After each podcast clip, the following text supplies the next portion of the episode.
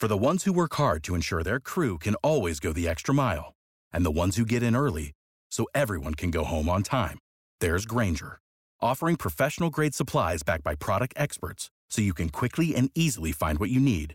Plus, you can count on access to a committed team ready to go the extra mile for you. Call, clickgrainger.com, or just stop by. Grainger, for the ones who get it done.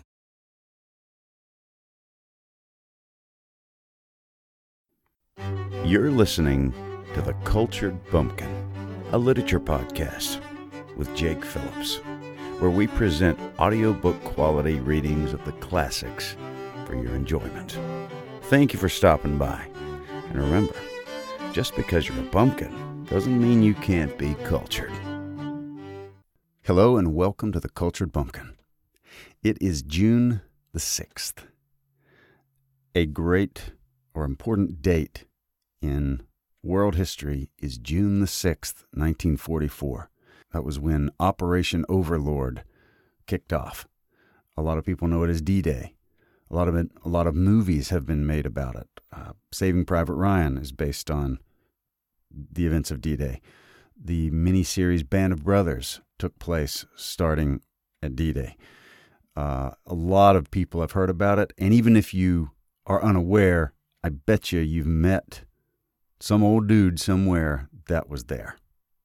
Chances are are very high that you've met an old an older gentleman that was there at the beach or had parach- parachuted in uh, the night before or in the early morning hours of June 6th back in 1944. Now why you know why is this important? Well, Hitler was a, a terrible person. He wanted to take over uh, the world, basically. And he had plans drawn up to bomb New York and, you know, hit us with nukes and all kind of stuff. And by gathering in England, getting a lot of guys in England, and then going across the channel in a surprise attack, hit them where they weren't expecting it. Uh, we could start to take back Europe and then defeat Hitler, and that's exactly what happened. Now, some people say, didn't a lot of guys get killed on the beach? Uh, it seemed like they were prepared. Yes, a lot of guys did get killed on the beaches of uh, Utah Beach, Omaha Beach, Sword Beach, because it was mostly uh, United States soldiers, British soldiers, uh, British or um, uh, Canadian, and then there were some uh, Australian and New Zealand guys, Anzac. That was the majority. There was also folks from um, uh, Greece, Belgium, the Netherlands, France. There was a lot of other countries uh, helping out then. But the United States and Great Britain took the majority of the casualties that day. But like I said, some people say, well, how is it? How is it they weren't prepared? A lot of guys got killed. Yes, but that was, we actually landed on a relatively lightly defended area of the beach. Not so much Omaha, but Utah and Sword Beach were less um, fortified than some places up the coast, like Calais, which is a not a peninsula, I don't think, but it, it juts out into the channel, and it makes uh, the the travel distance across the channel not you know it's not as far. And for hundreds of years, uh, people had launched uh, invasions from France to England or England to France from Calais.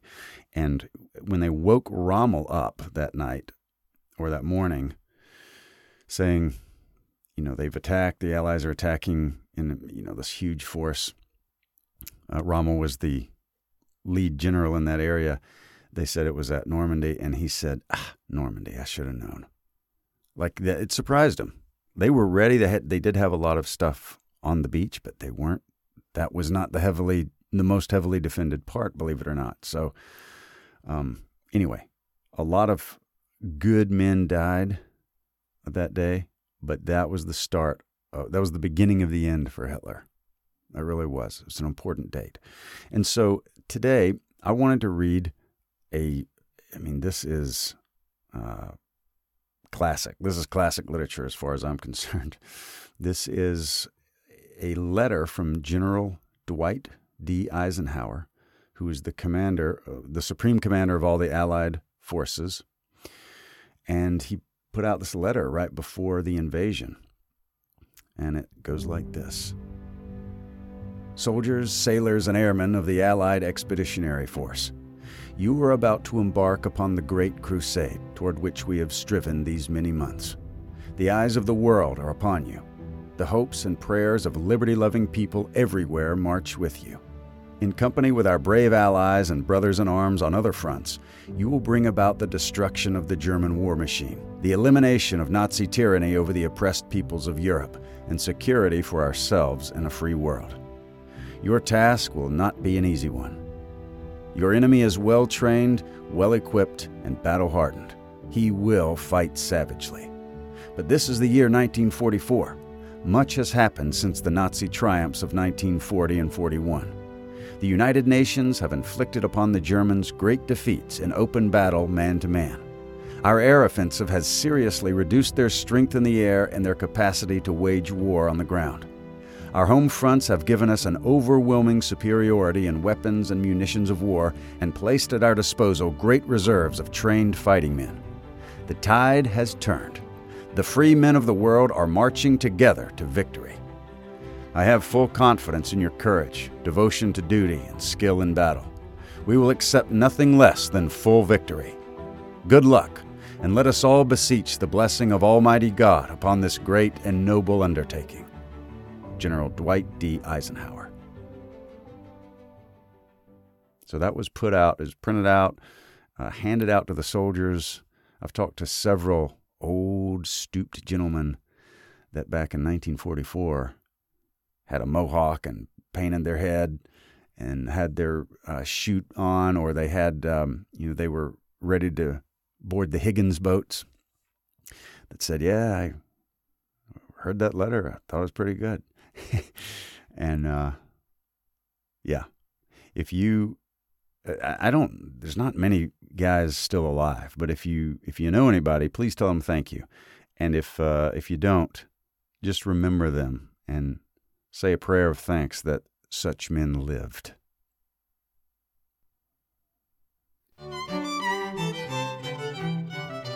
You've been listening to The Cultured Bumpkin, a literature podcast with Jake Phillips.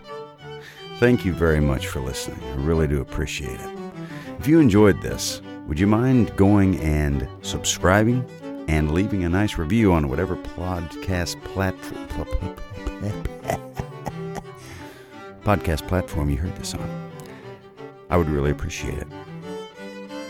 Thank you very much for listening, and we'll see you next time.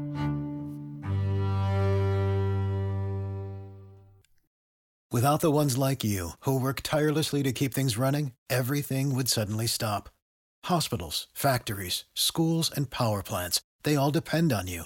No matter the weather, emergency, or time of day, you're the ones who get it done. At Grainger, we're here for you with professional grade industrial supplies. Count on real time product availability and fast delivery. Call clickgrainger.com or just stop by. Grainger for the ones who get it done. You've worked hard for what you have your money, your assets, your 401k, and home. Isn't it all worth protecting? Nearly one in four consumers have been a victim of identity theft. Lifelock Ultimate Plus helps protect your finances with up to $3 million in reimbursement. LifeLock alerts you to identity threats you might miss, and if your identity is stolen, your dedicated U.S.-based restoration specialist will work to fix it. Let LifeLock help protect what you've worked so hard for. Save 25% off your first year on LifeLock Ultimate Plus at lifeLock.com/aware. Terms apply.